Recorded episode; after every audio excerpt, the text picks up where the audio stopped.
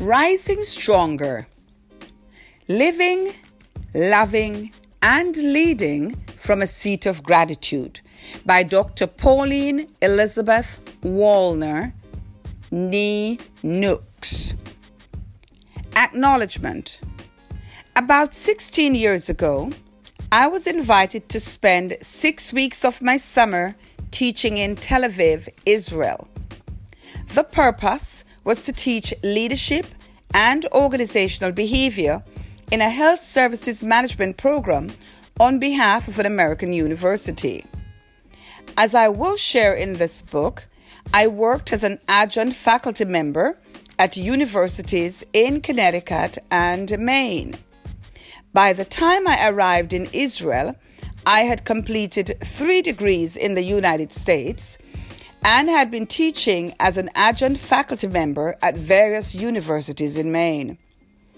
My assignment in Israel was my first major American assignment overseas, and it was the beginning of an intriguing global journey. Working with a captivating group of culturally diverse students from other countries provided many personal insights on global cultures. I had the pleasure of swimming in the Mediterranean Sea and watched mature couples dance under the stars on the beach in Tel Aviv. I took a submarine tour into the Red Sea and floated in the Dead Sea. While traveling on a bus tour in Israel, my colleague and I met two lovely ladies, one American and the other African. We took pictures covered from head to toe with mud from the Dead Sea. I doubt our parents would recognize us. One thing I know for sure if the pain in my ankle I nursed for a year and a half prior to that visit ever returned, I would gladly do it again. I was baptized in the Jordan River while on a bus tour with medical doctors and teachers from Europe and Africa. I met a lovely couple from Australia who were kind enough to take care of me while I spent the weekend in Jerusalem. I owe them a debt of gratitude and still hope my invitation to Brisbane is still open. It was while I was teaching in Israel that I accepted the challenge of completing a fourth degree at University of Phoenix School of Advanced Studies, concentrating in leadership and management. I met some really terrific people on that journey, and I'm happy that they're still in my circle. Each time I travel on a different country with a group of culturally diverse, dedicated individuals, I am reminded of the importance of cultural awareness and competencies. The seams that bind us together must be more important than the super, superficially selfish dualities that keep tearing us apart. The accounts I choose to share in this book may seem too graphic, incomplete, or irrelevant. Yet, writing a summary of my life has given me new perspectives about my fantastic journey. Given the expertise of the people who helped me along the way, I have a lot to be grateful for. I'm not rich by quantitative standards, yet I believe that the family I am blessed with and the people I met both in my professional and personal life did not happen by chance. The people I reference in this book and so many more in the universe helped me to self reflect, overcome challenges, and achieve success. Mark you, my definition of success may be totally different from yours. I am successful every day that I wake up breathing and my jaws open into a smile.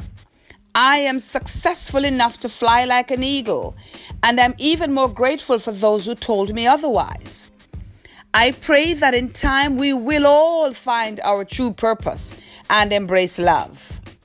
I pray that as a people, we will stay above the fray of insecurity, fear, doubt, anger, jealousy, envy, blame, hatred, and vacillation.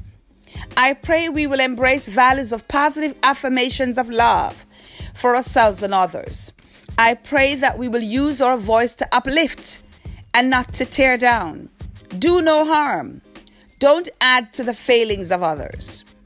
The Christian Bible says, Let us bear one another's burdens. Matthew 11 28 to 29.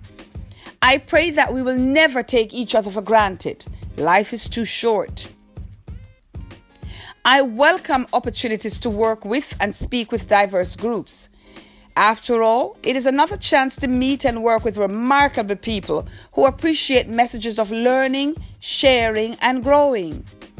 I laugh loudly when my younger brother teases me about my 15 year old prayer for opportunities to travel and how I forgot to pray for the financial ability to do so. My oldest sister keeps telling me, it will all come together, my sister, because you are blessed. Don't give up. My youngest brother says, I love you, big sister. Keep climbing. That is the essence of wealth that cannot be measured quantitatively. And like clockwork, it keeps on giving. Through love and compassion, the people I have met lit a unified and infinite torch that leads all the way to the creator of the sun, moon, and stars. I know I am living my life's purpose whenever a sister calls and says, Hello, sunshine. A brother calls and says excitedly, Wagwan girl. When my oldest brother says, When you hurt, when your heart breaks, my heart breaks too.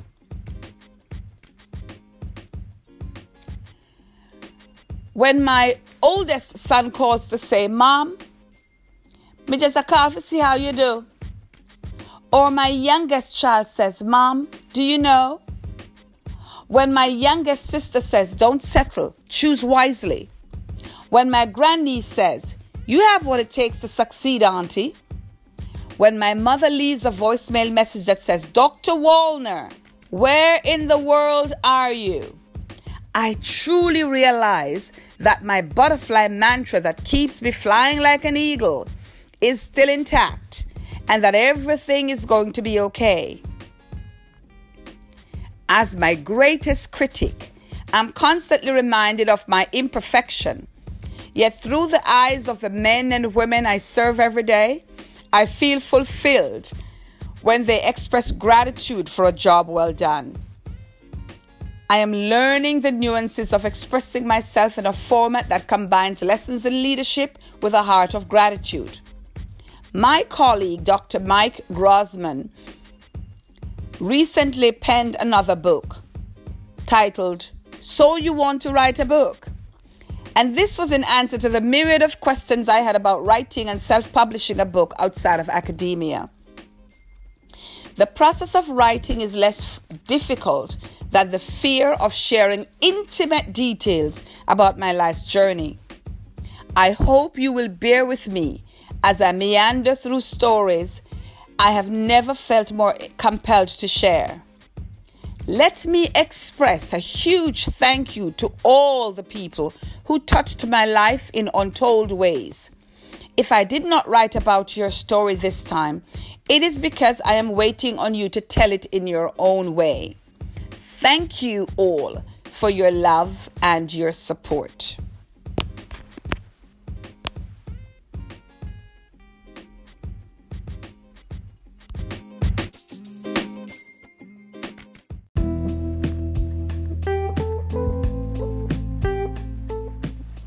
Chapter 1 Introduction Living in various communities in Jamaica include one labeled as ghetto at the foothills of Kingston's Russell Heights and Jacks Hill, I can safely say my leadership lessons started in humble places and contributed to where I am today. My rich heritage is more about the connections and networks of teachers encountered over the past 40 years. Although I make frequent references to the men and women of the expatriate community I regularly hang out with, some of my most influential teachers never crossed the stage to accept a college diploma. They are the quiet, modest, yet determined men and women who operate in the background like orchestral conductors, making it possible for others to thrive. Though we never planned it to be so, each encounter is carefully orchestrated by a power source outside of and bigger than ourselves. No doubt when we fail to listen to counsel, our journey becomes dark and lonely and confusing. I have tried to write this memoir for a very long time. I started many articles and manuscripts, and for unknown reasons, I could not finish an article. For many reasons, I could finish an article, publish a dissertation, and never a memoir. Just a second ago, it dawned on me that the book that I write does not have to be perfect or a bestseller. It just has to teach me and reach a few people who want to be reminded that life is what we make it. Even as I write these words, it is not clear to me how this book will end. I am told by my colleagues that is okay too. Although this book is primarily written in the first person, it is not an opportunity to brag about my accomplishments or complain about my challenges. It is merely a chronicle that pays homage to the hundreds of men and women who provided guidance and wisdom and support during my journey in Jamaica, Canada, the United States, and around the globe. Every story told within contributes to my life's passion of helping people to learn, share, and grow. Having spoken to a few well meaning coaches and mentors and potential publicists, nothing will happen unless I pen my own experience. So let's start at the top. This is the land of my birth. You are the ackee in my saltfish, condensed milk in my tea, the patty in my cocoa bread. Without you, there is no me quoted from Jamaica Love Poem by Rasta Shakespeare. In 1978, Eric Donaldson, a Jamaican reggae singer, won the annual Independence Contest with the infamous song penned by one of Jamaica's artistic sons, Winston Wallace.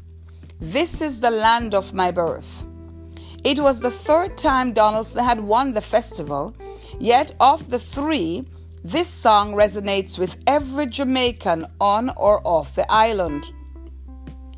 That was the same year that Jamaica won seven medals at the Commonwealth Games in Edmonton, Alberta, Canada, with Donald Quarrie winning the gold in 100 meter finals. Ricardo B.B. Gardner one of the four Jamaican footballers with more than 100 national appearances, was born that same year. This was eight whole years before athletic champion Usain Bolt was born, and three years before reggae icon Robert Nesta Marley, OM, died. 41 years after the song was penned, Many structural, emotional, physical, and society, social changes have occurred in Jamaica. For those of us conscious of our rich, expansive, purposeful heritage, the songs and lyrics instill powerful messages of love, acts as a beacon of hope, and frames a paradigm of pride for Jamaicans living on or off the island. I was born in an island where the citizens possess the instinctive and logical ability to solve any problem. No problem, man. The response, I can't, is used infrequently because if they couldn't, there was always a little man down the street who could and would. It is a land of don't worry about a thing, waking up to the rising sun, Three little birds beside my doorsteps singing sweet songs of melody pure and true by Robert Nesta Marley, O.M. The same can be interpreted from a Christian perspective. Why worry when you can pray? Trust Jesus, He will be your stay. By John W. Patterson. Challenges would work itself out because love, hope, and optimism were interwoven in our strong historical heritage. The dream of every little girl and boy in my neighborhood was to have an outstanding career. When I grow up, I want to be a. If you can relate, fill in your own aspiration into the blank lines provided. Perhaps some kids dreamt of becoming a lawyer, doctor, prime minister, president, teacher, preacher, or movie star. Anything that would elevate our status and move us from the neighborhood into a fancier lifestyle was okay. In hindsight, we had amenities that many of our neighbors did not. When measured by financial standards, we were poor, comfortable, conservative, unique, and much happier than most. Sure, our life was not perfect. We had to overcome many obstacles. Who didn't? By today's standards, those difficulties were easy to maneuver. If you were hungry, you climbed and picked dinner from a breadfruit tree. You could then start a fire and roast the breadfruit for the family. Coupled with a national dish, ackee and saltfish, you would pick the ackee from the tree in the yard and cooked the saltfish purchased at Mr. Harris' grocery store around the corner. The meal will be ready. I sense that my Caribbean friends are salivating and paying homage to similar memories. In that environment, very few people were hungry, homeless, or threatened with eviction. It was disturbing to know that so many people faced this predicament during the financial downturn in America. Perishable goods don't fare well in 90 degrees weather. Therefore, we either created infor- informal exchanges and shared excess with our neighbors or sold them in makeshift marketplaces. This is similar to what I observed during a visit to a Seventh day Adventist church in Seoul, South Korea, a few years ago. Members created an exchange by bringing excess homegrown fruits and vegetables to church to share with their community. Call it socialism if you must. I call it interdependence. Of course, Working hard and having strong cash flow had its advantages. However, back then, there were other measures of success. A business trip to Indonesia a few years ago brought up nostalgic memories of my Jamaican experience. What do we have in common? Both countries grow similar fruits and vegetables. What a great opportunity to start a conversation. Start the conversation where it matters most similarities. During mango season in Jamaica, we had a choice of Julie, Blackie, Bombay, East Indian mangoes, to name a few. One or two mangoes served as a full meal. Did I mention other delicious fruits like sweet sop, sour sop, custard apples, coconut, and jackfruit? While I do not speak Japanese, having traveled there more than 30 times, I found out that city names became easier when connecting them with our Jamaican dialect. For example, Shinagawa is a major city in Tokyo. In Jamaican dialect, we would say she, na, go, where. Translated to mean the woman has no intention of leaving. So, differences Focusing on differences is not the best way to go. Focus on where we're similar and use the knowledge that we have in order to bridge communication gaps. For more information about this book, you may find Rising Stronger Living, Loving, and Leading from a Seat of Gratitude by Dr. Pauline Elizabeth Wallner on Amazon.com. Thank you for listening and have a wonderful day.